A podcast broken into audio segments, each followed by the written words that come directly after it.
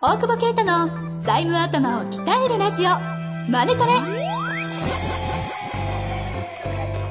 ビジネスにおいて欠かせない財務戦略ポッドキャスト「財務頭を鍛えるラジオマネトレ」では財務のスペシャリストである税理士の大久保啓太が経営者をはじめビジネスパーソンが知っておくべき財務やお金に関わる情報をちょっと辛辣ながらも分かりやすく解説します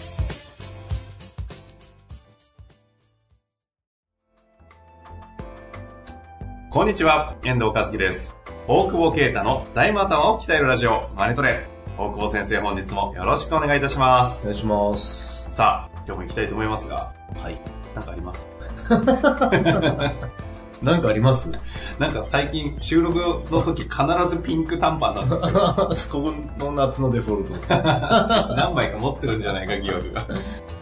いやもうね、なんかありますって、収録に追われて、はい。あ、しんどいです。なんで今やめろうとしたら私がおかしいなと思ったんですけど。はい。収録に追われて。そうなんですよね。なかなか日程が合わなくてな。んか合わなくて。大変です よ。まあ、というわけで、じゃあ早速今日はね、今これ、車で撮ってるから、車で。嘘やめてください、嘘は。車じゃないから。あそう移動中。で も移動中だ移動中本当 Google のね、声が聞こえるかもしれないですけに。ど。そう、これすごい機会ね、なんかね。あ、そうなんですよ。まあ実際ね、本当に実は移動中という、そうそうそう。はい。ちょっと簡易的な、あの、収収録機材を。でもちゃんとしてるんですよ、これ。本当にこれ、はいクレーム出ないいやあの、音があって。かなり、いや、あの、あのなんて普段マイクで撮ってる以上に、かなり性能がいい。でも、リスナーわかるから ね。なんか雑音がある。かな、ちょっと外から変な声が入ったわら申し訳ありませんが。はいまあちょっと、おそういうこと聞き苦しい点があれば。えじゃあそれは普段の中身じゃないですか あ、そっかそっか、うるせえな。 内容な。内容内容。さあ、今日もね、質問来てますので、早速行きたいと思います。はい経営者の方からですね、ちょっと今日難しめの内容です。えー海外の不動産を買って節税できると経営者仲間に教えてもらい、税理士に相談したところ、リスクがあるから保険商品の方が良いと言われました。 ちょっと笑うの早いあ、そう。です。保険の商品の方が早い。やっぱありあるあるなんですか笑ったと。まあまあまあ、いいんじゃないですか。はい。えーこの点について、大久保先生の見解を教えていただけないでしょうか。はい。とあの、まずそうね。まあでも確かに、ほ海外っていうか多分アメリカとか多いんですよね。よく聞くのは。アメリカだね、ほとんどね。よく話出ますね。でもやっぱ専門家のそのリスクがあるトークってな、なん、どこにどういうリスクが何パーセントあるか言ってほしいよね。数字ね。なんか。あ生きてるリスクあ るじゃん。あ、確かに。それリスクありますって言ったらこのポッドキャストだってリスクありますからね。あ、あるね、やばいね。 公期観察委員会に呼ばれるかもしれな ごめんなさい、話が進まなくなっちゃう。い。いやいや、だからリスクはあるんじゃないむしろ。はい。うん。その上で、え、どうなんですかアメリカの不動産の節税っていうふうに読み替えた方が分かりやすそうですよね。アメリカの不動産の節税、まあ、アメリカだけじゃない、特にアメリカが分かりやすいのは、えっ、と、ちょっとマニアックになるけど、はい、はい。不動産の建物が減価償却できる。減価償却経費にできるわけですよ。うんうん。で、まず一つは、日本は土地の値段が高いじゃないそうですね。建物より。はい。だけどアメリカは、まあ、あの、まあ、多少ばらつきあるけど、だいたい80%ぐらいが建物の価格なのね。そんな違うんです。そうそうそう。だから1億買ったら8000万償却できるって。日本だと多分、半々とか、うんうんもっと、下手したら土地の方がそうだね。っていう可能性はあるけど、まずそれが一つ、償却できるものが、要は資産価値、償却対象の建物の価値が高い。ほうほうほう。それから、壊さないってことね。日本ってやっぱ、壊して、スクラップビルドっていうか、壊して作るじゃうんうなんい、新築を。うんうん。だけどアメリカの不動産って、その、まあ都市計画に従ってできてるってのもあると思うんだけど、えええええまあ、長くその木造のを直して使っていくと。だからえ。、そう、イギリスとかもよくそういうそうそうそう節税かなあイギリスも長い同じような感じそうですそうね。そう。だから、100年超えてる物件とかにいっぱいあるので、うーん。そういう意味では資産価値が、えっ、と、落ちないっていうのもあるんだけど、やっぱ日本で築50年とかって資産価値なさそうじゃん。はいは作り変えなきゃい。なそういうイメージありますよね。アメリカの場合は、その、いろんなとこ見るとわかるけど、まあ、直して使ってるので価値は落ちてないし、おーうん。実際壊す必要ないわけだから、その木造で。そのフレームというか、側はってことですよね。側はね。側ね。 うん。側。それ、そうすると何が起きるかっていうと、はいあの、原価償却の年数が短いってことなんだよね。原価償却の年数が短い。今日なんか、えなんかね、税理士おじさんみたいいやいや、税理士おじさんと今日やっぱ難しい話になってきそうな。原で。価償却ってこんな言わない。変化障害が一番わかりにくいとこなんでね。そうね。で、それがだから何年取れるかっていうと、4年。 4年。あ、ううんん、4年ぐらいなんです。 4年にな、4年だと相当短いでしょ。うんうん。建物が。ななんで4年かっていうと、あ、もうもちろんに、木造の耐用年数が22年なんだわ。なのに4年。 22年、新築の場合。新築で、 20。あ22年を超えてると、えっ、とね、いろいろあるんだけど、まあざっくり言うと、22年の0.2。これ日本がということでいいんです日か本ね。の消却。はい。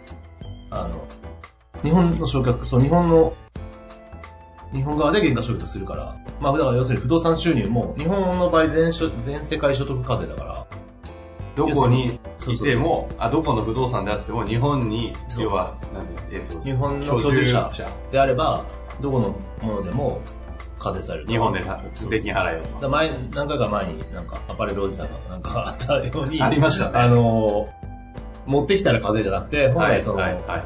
稼いだ時点で課税だから、それは不動産も同じなんで、えそうすると、えー、逆に、まあ、何を言いたいかっていうと、はい赤字になるんですよ。例えば、え赤字。赤字になるでしょ。うん1億円の物件で8000万原価償却取れるとして、2000万ずつ、 4年で。えっ、と、そういう1年2000万の赤字を原価償却で作れると。はい、はい。で、それに対して、例えばその物件が、賃貸収入まああるとして。 1億の物件は、例えば、まあ、わかりやすい50万で貸したとして50万600万しか売り上げないから、はい、はい。そうすると1400万の赤字が出ると。で、それを、一番うまくやる、まあ、節税って、その繰り延べ以外で考えると、税率の差を生かすことしかないから、うん、うん、う。そうんすると個人所得がすごい高い人だよね。おあのメメリットがあるのが。リットが、あ一番あるのは個人の所得税が高い人。ななんでかっていうと、例えば50%払ってる人は、うん、うん。 50%の上の方から削れるじゃん。その赤字をぶつけられるから。おうおうおうそうすると税率が30%とかに下がったらメリットあるじゃん。アメリカの方の不動産をうん、今みたいに原価償却4年でやって、例えば、なんか1000万単位のうん赤が出ちゃった場合、それ自体を日本の方で申請できる。相殺できる。多少できないものはあるけど、大体できるので、あああ、要そういうことです。日本の給料で、いっぱいもらってる人が、どうだろう、5000万もらってる人が、1000万赤字ぶつけられるから、うんそうすると上の方の税率がなるほど。なるほど。うん。削られる。普段だと55とか50とかの人が、そうそう。例えば、例えば分かりやすく4000万の人で55%の人が、1000万削っちゃえば、3000万になるから40%とかになるでしょ。おあー50%か。ほうほでもまあ、税率の高いところが削られるから、う。はいはそこで一旦節税ができると。い。なるほど。なるほど。なんだけど、4年経つと、今度は、償却終わってるから、利益が出てくると。アメリカの方で利利益が、そうですね。さっきの計算だと、例えば1億のって話でいくと、そういや2000、まあ、まあ、 600万の年間収入が出ると。そうそうそう。で、何をするかっていうと、これじゃ繰り、ただの繰り延べなんだけど、うんうん。えー、売るわけですよ。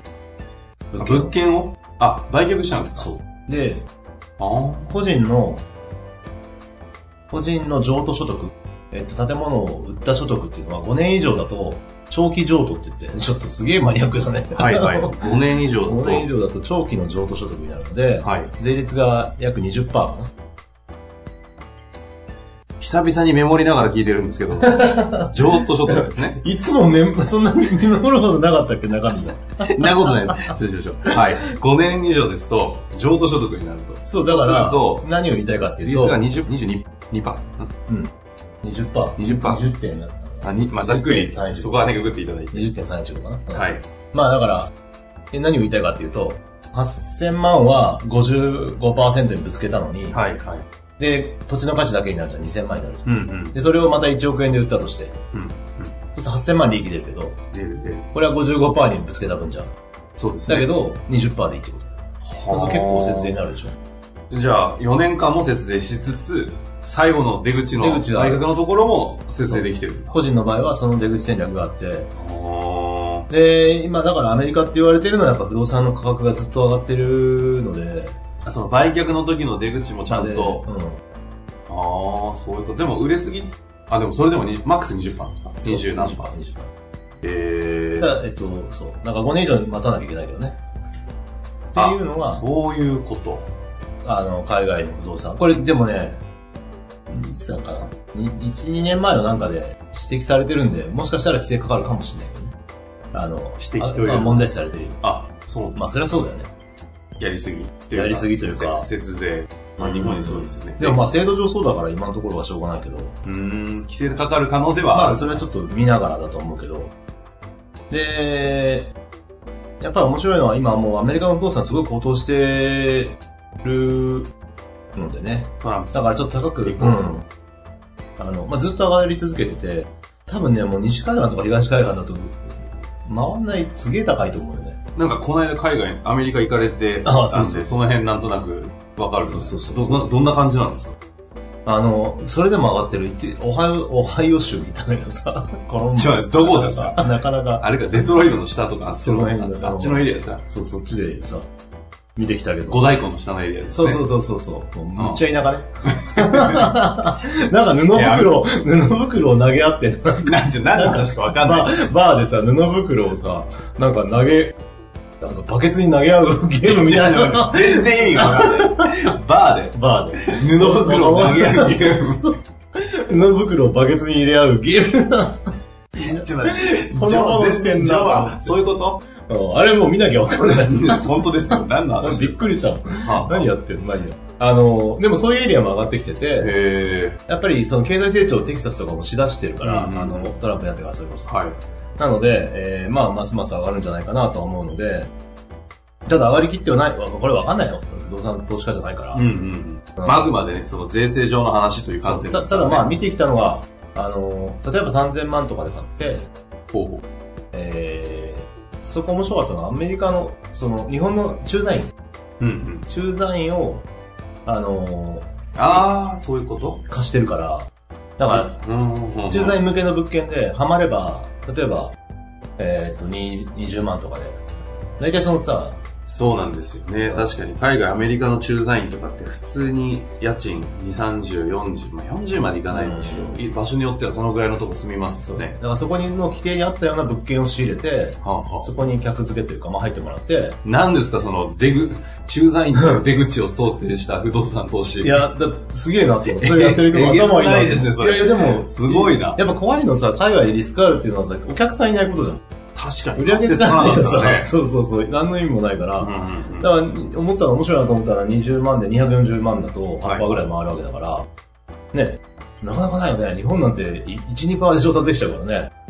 まあ、ある意味。ああ、確かに。そういうのでそうレ少バしー引いたらそうですね。そういう意味では、まあもちろんその価格変動っていうリスクはあるけど、うんうんただまあ、長い目で見た時には上がり続けてるっていう背景を考えると、まあ逆に言って日本のね、不動産買うよりは、僕個人としてはリスクが低いと思うし、おー8で回るとかないから、うんうんうん。うんあれ、8で回るって今、どうどうやったら8パーになったんですかえー、240万家賃のざっくり、た単あ純に20万のそうそうそう1年だとして。 3000万として。はい、ああ、そういうことですね。3000万で仕入れて240でってことか。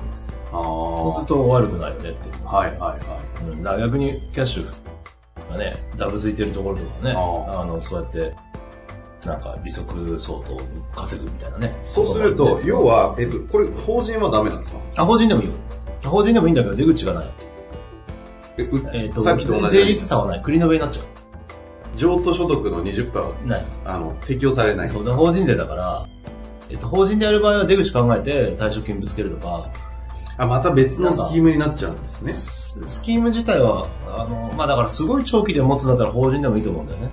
うんうんうん。それで、でも、えっ、と、償却終わっちゃってるから、最後売却するときには利益出るから、はい。それと、だから、ずーっと上がり続けると思って、10年持つぞっていうんであれば、あの、15年持つぞっていうんであれば、まあ、ある意味、あの、保険やるよりはね、うんうん。僕は硬いと思うし、法人でやる場合は、その5年以上の場合の個人でいう譲渡所得が20%のところは普通に、 3 37%のあそういうことですそかうそうそう。えなので、個人で本来は。かなり資産持ってたり、まあ、年収めちゃくちゃ良かったりした場合に、節税対策として、短期での不動産、アメリカ不動産は、インパクトあると。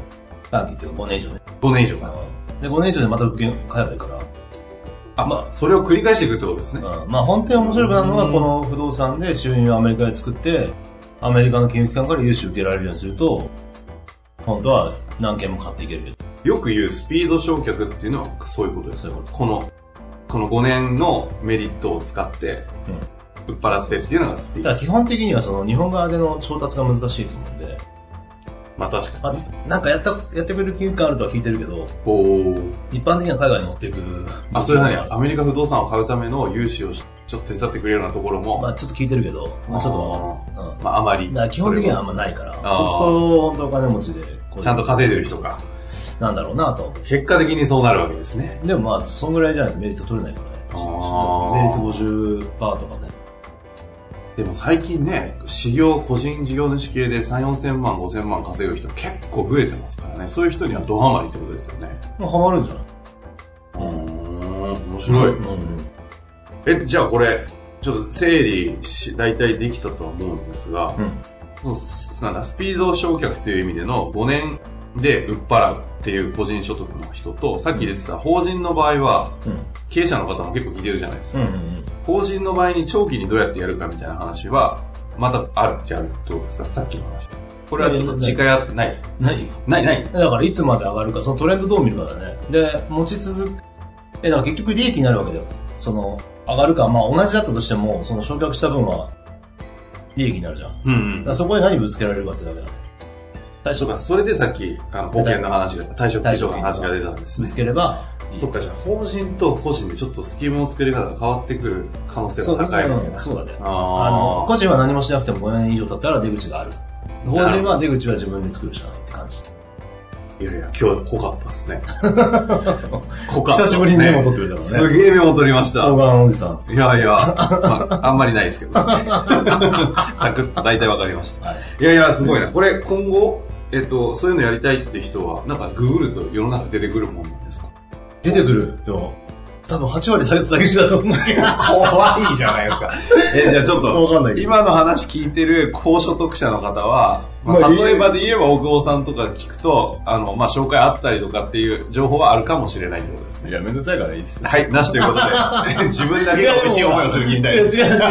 違う違う違う。質問、ポッドキャストに質問をいただきあます。そうですね。ただまあ、いなければ何社か見た方がいいよ、多分。大手とかもやっぱり比較ねとかしてね。うんいろんな人に聞いた方がいいと思うの海外は。そういう意味じゃリスクあるから、ままああ、そうですリスクはあるんで生きてる。だからそのリスクを自分なりにちゃんと、ね、取れるぐらいまでちゃんと、なんていうか、僕に頼ったらいいっていうのもまた ね、まあ、大久保さんってその、完全に騙すしね、俺ね。違うでしょ。そんな知らねえ しっていうか。そこの専門ではないですから。プ不ロ動じゃね産投資の専え門かでらはないそでうす。そうそう。まあでも一応情報はあるそうですので、もし高所得者で興味のある方いれ ば、ポッドキャストの質問もらえれば、 騙してくれるそうですんで。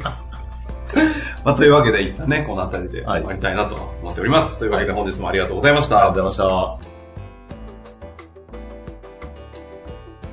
本日の番組はいかがでしたか番組では大久保携帯の質問を受け付けておりますウェブ検索で「税理士カラーズと入力し検索結果に出てくるオフィシャルウェブサイトにアクセスその中のポッドキャストのバナーから質問フォームにご入力くださいまたオフィシャルウェブサイトでは無料メルマガも配信中ですぜひ遊びに来てくださいね